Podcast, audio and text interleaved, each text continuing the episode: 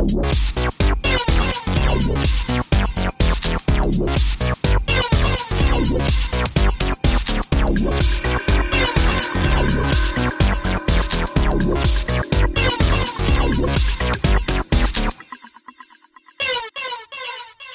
and welcome once again to the Wide Teams Podcast, the podcast for geographically dispersed teams and remote workers.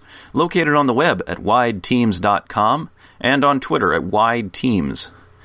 This is episode 25. I'm your host, Avdi Grimm.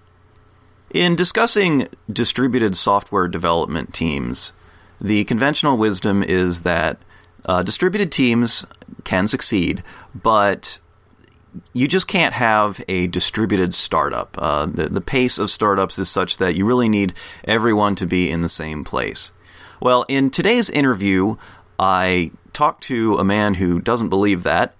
Jared Goralnik is an entrepreneur and the founder of awayfind.com. And we talked about what it takes to uh, make a geographically dispersed startup succeed and how there may even be some advantages to having a distributed team for your startup. It's an eye opening and myth busting interview, and I hope you'll enjoy it.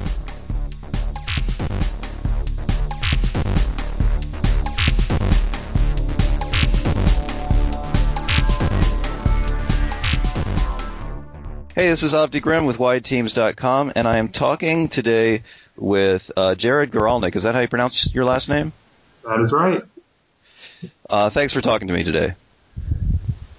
Glad, to, uh, have, glad to be here. Thanks. Now, could you um, just tell me a little bit about uh, who you are, uh, where you are, and uh, and what you do? Sure. Uh, thanks again, Avdi, for having me here. my name is Jared Goralnik. I am the founder and CEO of Awayfind, which is a productivity application that helps you to check your email less often. I'll probably touch on that more later. Uh, I'm out of the San Francisco Bay Area right now, although I've been in the College Park and Washington D.C. area for about 11 years. Okay. Um, and um, can you tell me a little bit about your experiences, your history and experiences with distributed teams? Sure. Um, well, my previous business, Set Consulting, uh, actually employed people all over the place. So I, I started with this probably in about 2003 was my first experience working with developers all over the place in Australia, uh, in different parts of the country, like the middle, like the Midwest and San Francisco and Florida, as well as even just my local team was actually remote quite a bit. Uh, only in the very beginning did I really find that I at first wanted to really have people at the office, but uh, pretty soon after that I saw the benefits of of having kind of a distributed team uh, fast forward to today, and uh, now I have a remote development team. Uh, I consider them to be employees, but I have folks working for me right now in uh, Buenos Aires. I've got seven folks there, and then I've got a few people in the Washington D.C. area as well. So there's about ten of us, and we're distributed, and it works just fine. Uh, took a little getting used to, but I think I've got some good processes in place, and I feel pretty comfortable with it. Tell me a little bit about the uh, the drivers, um, both in your, your previous teams and your current team, uh, that brought you to be a distributed team in the first place. Sure. I think there's two good reasons why people should have people that aren't necessarily working on site. At least two good starter reasons when it comes to talent. Um, one is quality, and the other is cost. Hopefully, they aren't you know you know inversely proportional, but but I think the first case why I did it was is I had a team that or I had a, a company that that really built things on top of Microsoft Office. And if you were to look around, if you're a developer listening to this, you probably know that there aren't a lot of people that develop on top of Microsoft Word. Uh, you, you've heard of VBA, but it's not exactly something that you all of your friends do for a living. So I actually have written at least one application on top of Microsoft Excel, so I know where you're coming from there. Sure, and Excel is different than Word. Uh, right. A lot more people use Excel, and even more of that access. The more techy it gets, the more you know similar it is to a database, the more right. common it is to find developers. Exactly. Uh, Microsoft Word, which is our specialty, uh, it was really hard to find folks, and I ended up finding some people in a news forum for Microsoft Word, a news group online, and you know they tended to be all over the place. And the one expert that we found that was you know particularly amazing, who initially was just helping us, and ultimately we took on as a team member, uh, was in Melbourne, Australia. And so for that case, it was definitely like there wasn't talent that was nearby, so we had to go where the talent was, and I just you know recruited her from, from Australia. Um, in other cases, you know, it really depends, but in other cases, uh, it's been a matter of price. You know, you, you either can't find somebody who's only going to work a 10 hour project for, you know, under $100 an hour or something, or you're, you're just looking for somebody to do, you know, whether it be a small project that you're kind of outsourcing, or whether you're looking for somebody to be on your team full time and you don't have, you know, $100,000 a year to pay them because of the stage you're at with your company. Um, there's, there's different reasons. Now, if you're smart, uh, you can really balance those things. You can have a team that is, um, that is, you know, less expensive than the top cost U.S. salary, but also at the same skill level. And I believe that's what we've, the kind of balance we've achieved right now, um, is we've got people that are really talented, that are in a similar time zone, uh, and, you know, are less expensive than a developer would be in the Maryland or Washington or uh, San Francisco area. Mm-hmm. So have you had, um, with Awayfind, have you had a, uh, a distributed team pretty much from day one, or did that start out in one place?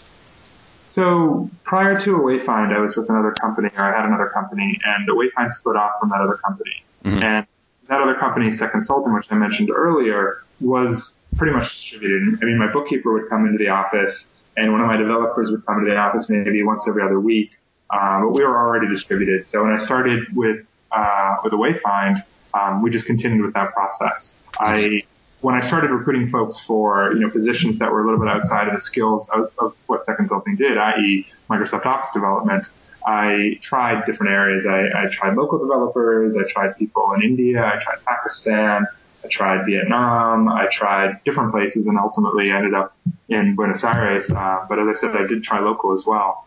Um, and it just sort of worked out that, you know, there was going to be distribution no matter what because my own personal lifestyle lent itself to you know being on the go. Mm-hmm. Uh, it, was, it was both a personal decision and a practical decision.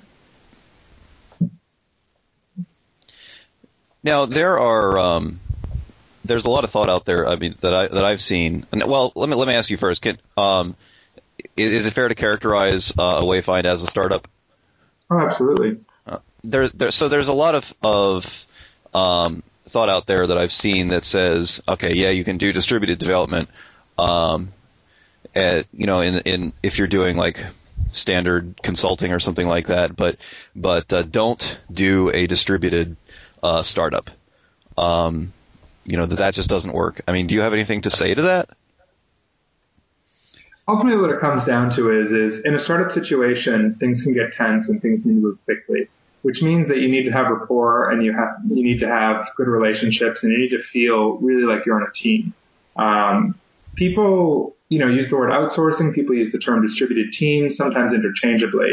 And really the difference between the two is the relationship you have with the rest of your team. Um, in a relationship where you're asking somebody to build something and then stop, that's typically outsourcing and people don't usually take ownership and they might not necessarily take pride in it. Um, in a relationship where you're building something continually um, and they're part of your team, to me it doesn't matter where they are. It's just a matter of how you work with your team. Now, I'm not going to lie. There's all part, all kinds of parts of the development cycle that con- consulting or um, or full time um, lend itself to face to face. I mean, sometimes when you're working on designs together, it's nice to see things. Sometimes you're doing agile, it's nice to put a designer next to a developer. I mean, there's things that lend themselves to face to face. Um, but those things lend themselves the same way with a, just you know, with a distributed team as with a project-based team. Um, but again, it's really just a matter of how you treat each other and what kind of rapport you have in terms of whether you trust yourself enough to work with people that are, you know, half an hour or, you know, half around the world away. Mm-hmm. And most people aren't good at managing those kinds of relationships. Most people really are not. That's my firm belief about where teams fall apart that are distributed mm-hmm. is that, you know, they usually are outsourced. In other words, they're in another country, which I'm using that word in a different sense here. In other words, they're somewhere far away. Right. And not the same kind of mutual respect and rapport that you have um, if you have somebody that's in the next town over, even if, even if you never see them. Mm-hmm. And that's necessary for you know for teams to work remotely. Can I get you to expand a little bit on on the the the idea that, that a lot of that that not so many people um, are are good at cultivating those relationships. Um, I mean, what are the skills that are necessary, and what are the kinds of things that you need to do to um, to build that rapport? I mean, I think it all starts with respect and communication. Uh, and I think sometimes, you know, cultural barriers also get in the way. But ultimately, you need to be able to treat your team wherever they are as if they're the same people you would work beside. You need to, you know, you need to have banter. You need to have flow, free, free exchange of ideas and you need to be able to assign them things in the same way that you would assign somebody that's local. So if, why is it that somebody who you work with in the same city, you might just tell them, hey, you know, I just need there to be a button there and it needs to just work. And yeah, obviously need the error checking on the user form. If that's the kind of spec that you would give to a local person, then that should be the same kind of spec you give to somebody else. And what oftentimes happens is when people work on projects, they find themselves having to overspec things and, and really just treat it in a very different way. And I'm not saying you shouldn't write involved specifications. You should. And I'm not saying, you know, you shouldn't have cases where you should just be able to communicate freely, which is important. It's mm-hmm. just that whatever the balance is that you want to, ach- that, that you like to achieve with your communication, you need to make sure you're achieving the same sort of balance with your team that's further away. And I think that's harder because you don't naturally sit beside them and you don't naturally have a drink with them. You don't naturally, you know, just talk to them at lunch. Um, mm-hmm. all things really help to build relationships. So you have to go out of your way to do that, whether it be, you know, setting up things like Yammer and having little discussions or having happy hours over video where you just drink, you know, at mm-hmm. five o'clock on a Wednesday with your team in various cities. Um, or it means, you know, going down and visiting them. Um, but most people that do outsourcing to India never meet their team. Now, obviously that's not true with like how Google or Intel handles it, but most mm-hmm. startups never bother to do that. And when you miss out on that, you miss out on the sense of ownership and the sense of, you know, the type of you know, team rapport. Mm-hmm. Um, if one knows how to make up for those things, then one can definitely do development anywhere in the world. But mm-hmm. if one's going to treat them like, you know, folks that are doing contract work, and we all know what that's like, uh, it's more of a client relationship than it is a team relationship. It's just not going to work. And that's, I think, you know, most startups have, well, you know, I guess startup can be used for lots of things for certain. I mean, Digg is a startup, but not necessarily, or Facebook is in some ways a startup by, you know, some classical definitions, but it's not the same way that, you know, a company with fewer than 20 people is a startup. Mm-hmm. Uh, and most startups in Silicon Valley, i.e. most companies that are failing and most companies that are fewer than, you know, they're, they're really tiny, they're like three or five people. They're, they're really young people that are starting these businesses. And these folks have very little business experience or management experience. So when you add that to the idea of working with somebody afar, from afar, you know, it really doesn't jive because they don't even know how to manage a team locally where they see eye to eye, literally. Um, it gets even harder when you try to manage it somewhere far away because they don't know the, the, the pieces that come together or need to come together to just mm-hmm. well. I mean, it's, it's basically like HR. You know, most people, most startup entrepreneurs don't have HR skills. Mm-hmm. Um, stuff, you know, is, is essential and it's often you know, it's often made up for with just energy and getting together for lunch every day, but it doesn't work the same way when you're talking about a remote team. You need, mm-hmm. to, you need work to achieve that, to, to create that culture. You have right. to work. So that's it's it, that's interesting um, about you know the sort of people and sort of skills and experience that that are needed. Um, is there a certain kind of person that you look for when you're building um, a, a, a, distributed team, like when you're when you know you're not going to be be ne- sitting next to them? Um, I guess I'll say that's part one of a question. Part two is is is is that something uh, that can be taught, or is it just something they have or they don't have? I mean, I suppose anything can be taught, but one doesn't usually have the patience for that. Mm-hmm. Um, I mean, it really depends on, you know, sort of like if you meet somebody at a bar and you want to hire them and they might not have the right skills, and you know they're going to be able to come into your office. You can sort of coax them into getting good at something. But if somebody doesn't have the right skills and they're like you know a thousand miles away, it's much harder to teach them. You know, right. it, there there are things that you know sort of like you can have a long distance relationship. Mm-hmm. Uh, with you know a significant other, but it really does help if you started in the same city because you sort of have some norms in place first. That doesn't mean it doesn't right. work the other way, but it's nice to start off with a little bit, you know, a little bit of a basis. And when working with remote teams, it's definitely better if they've had experience doing, you know, project projects remotely and completing them mm-hmm. Um, but as far as what I look for, um, I mean, I do look for past experience with with working remotely, uh, particularly with with U.S. companies. In other words, you know, English speaking things like that. Um, time zones are very important to me, but I guess that's not a skill. But it really is important to me that we're going to have a significant, the majority of the day is going to have overlap. If there isn't overlap the majority of the day, I don't even want to consider it because then you have to really, really communicate well through specifications. Mm-hmm. And I personally think that, you know, you know, when somebody can't just ask you a question on the fly, that really delays things. Yeah, it's nice if somebody can get work done overnight, but if three hours into it they run into questions, they're either going to do work incorrectly or they're just going to stop. And neither of those are good options. Um, so I think, you know, it's, if you want to over-engineer things, it's great to have people working in different hours. Or if you're really amazing at specifications, but I'd much rather have a human relationship where we have back and forth when necessary, as opposed to having to write out everything in such thorough detail.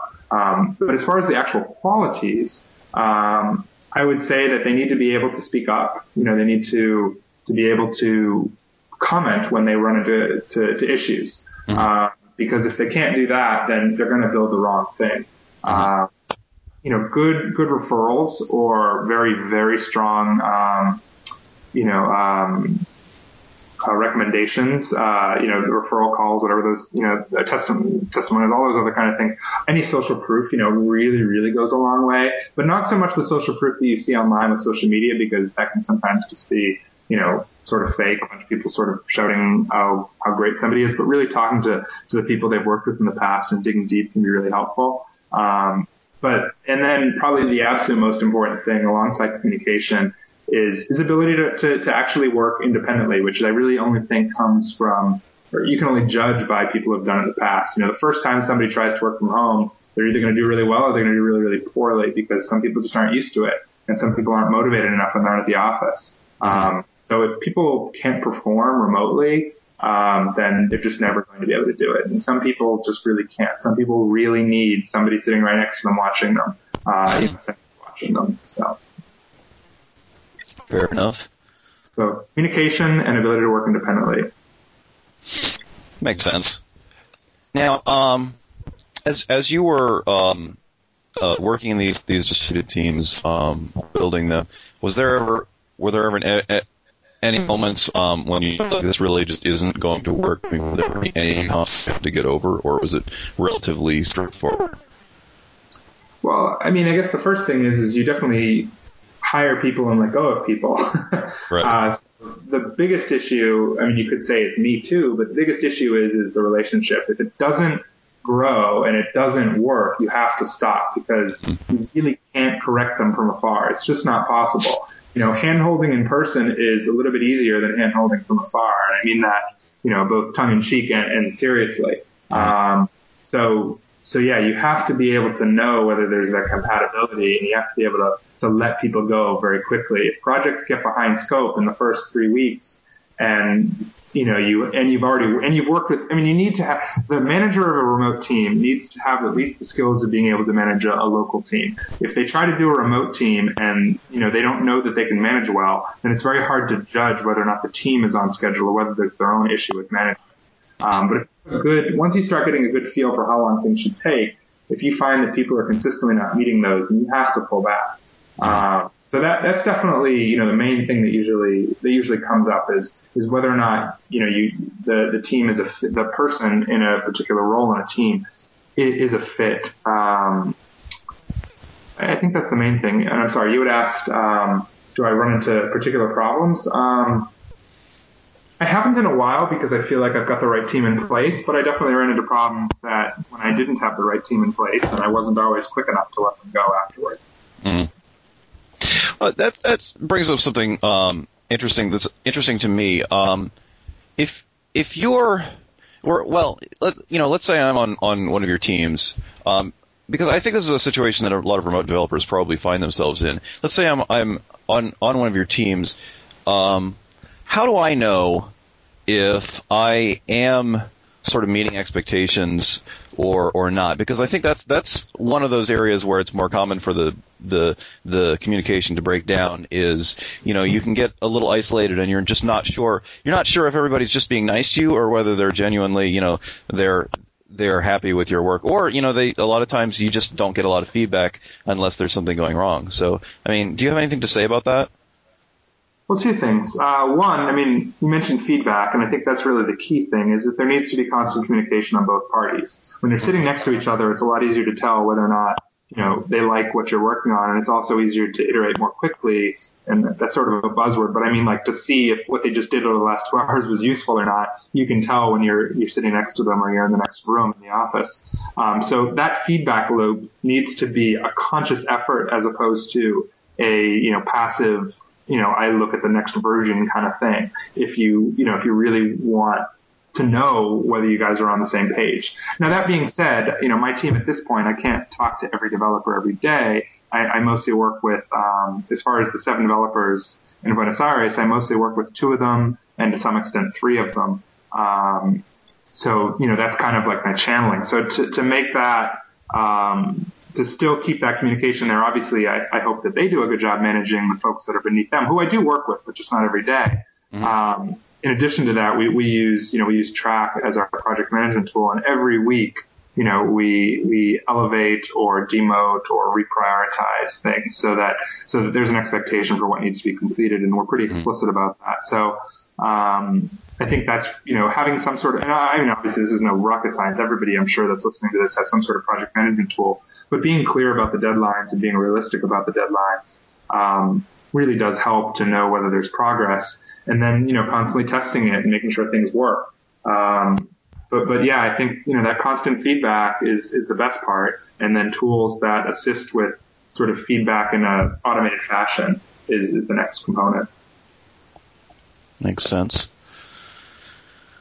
So, um, you have, you've, uh, written and spoken on the, uh, the topic of organization, personal organization and time management uh, do you have any insights into um, the in, into the sort of time management and um, and how that interacts with particularly with working um, with a dispersed team as opposed to uh, working in an office?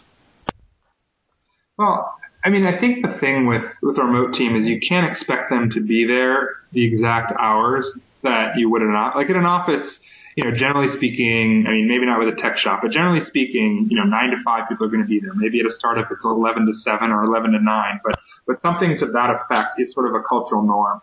With remote teams, while it would be nice to have that same exact overlap, you know, the whole point to some extent of the remote team is to give people a little bit more flexibility.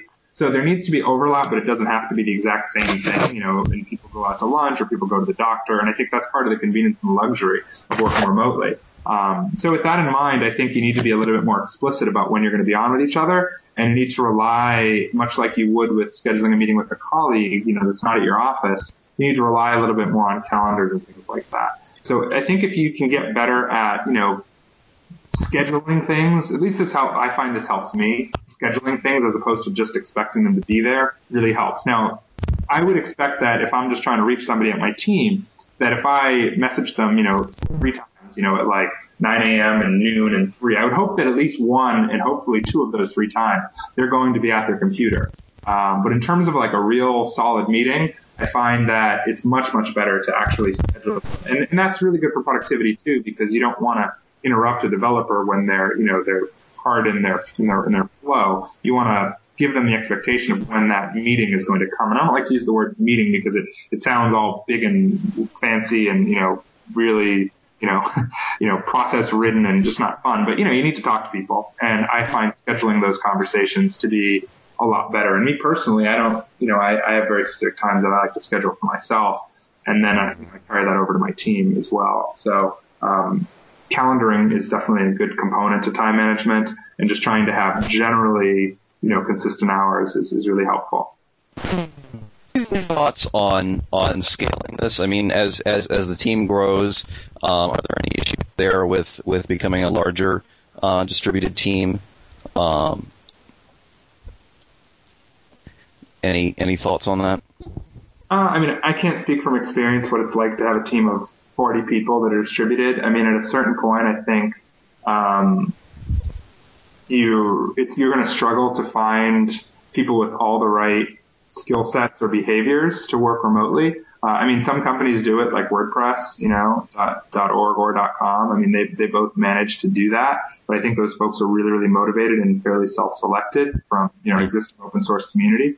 Um, but when it comes to, to my company, I don't know that I could recruit another 20 people that fit that role and still be able to really see things clearly enough that, that they're, you know, they're working well together. Uh, I mean, 37 Signals manages to do it, but they also pay top dollar as opposed to, you know, the lower price. I mean, I think if I had, you know, $150,000 to spend on every developer, I wouldn't mind bringing some people in one room. Um, you know, I'm not saying I would get rid of my existing team, but I, I, wouldn't mind the idea of having a little bit of collaboration with a few people that are really solid um, in a local setting, you know, in one specific location, um, because there is a lot of communication that can be gained from that. Mm-hmm. Um, I mean, I'm not. In other words, people shouldn't specifically choose to do remote teams unless there's some sort of reason, and that reason it can be financial, it can be for quality, or it can be for lifestyle. But if none of those situations fit, and or there's a challenge with with trying to use remote teams, then then being together in the same place is good.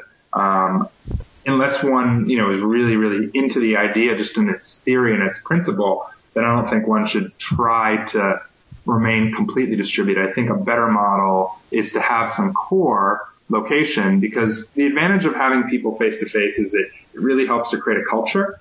And I think to create a culture remotely is very difficult, which doesn't mean that everybody couldn't work remotely, but I think there would need to be some more expectation for how often you have face to face once your mm-hmm. team much bigger, because then you can, you can use the face to face meetings as kind of an excuse to work in culture. Uh, I mean, it's not like it's an excuse, but it just sort of happens because, you know, you sort of jive in a certain way and you build rapport that way. And then when you're working remotely, you're kind of just weaning off. You're, you're kind of, you know, still enjoying that same, the same norms you set face to face. Because even with my team as it is today, um, I mean, I've seen them a few times. Uh, the ones in Argentina. I've seen the ones that are local a lot more, but I've seen the ones in Argentina a few times, and I really think that those those visits go, you know, add immensely to it. But if I were to have a lot, a lot of people, I think an office would be a really good way to start creating that rapport. And then if they wanted to work remotely, they could do it all the time. If they wanted to work in the office, they could do that all the time. But I think at least a core group of people setting the culture and being in the same place would be really helpful. And it would encourage getting together for, for brainstorming and drawing and meetings and things like that, that, that, that would be useful face to face. Some things are going to be easier face to face, no matter how you slice it. It's right. just a question of how much you want to push the envelope. Right.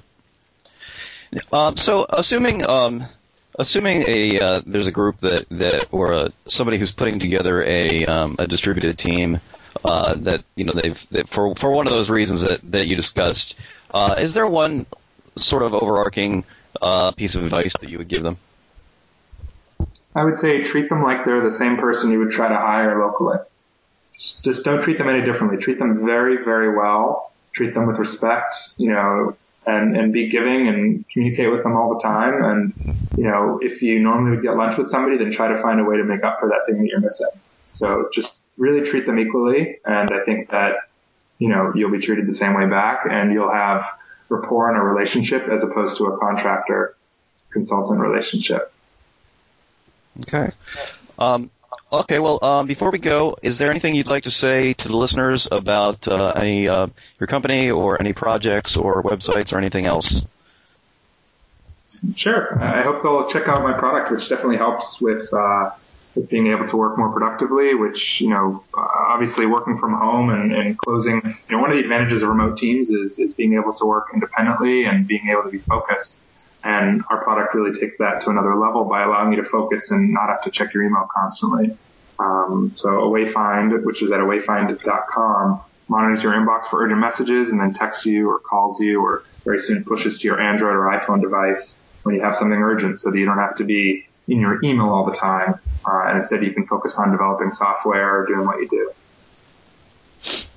So I hope they check. What's that? I hope they check it out, and I'm glad to hear you're a user as well, and that's great. Yes. I yes, I. Thing.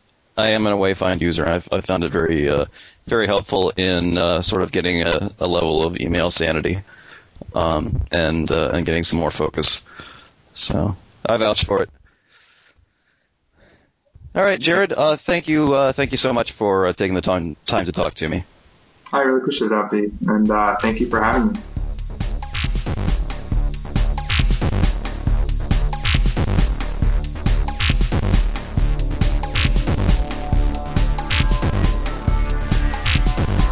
Thanks for listening to the Wide Teams podcast. Please visit us on the web at wideteams.com to leave feedback and enjoy more articles, screencasts, and conversations about dispersed teams.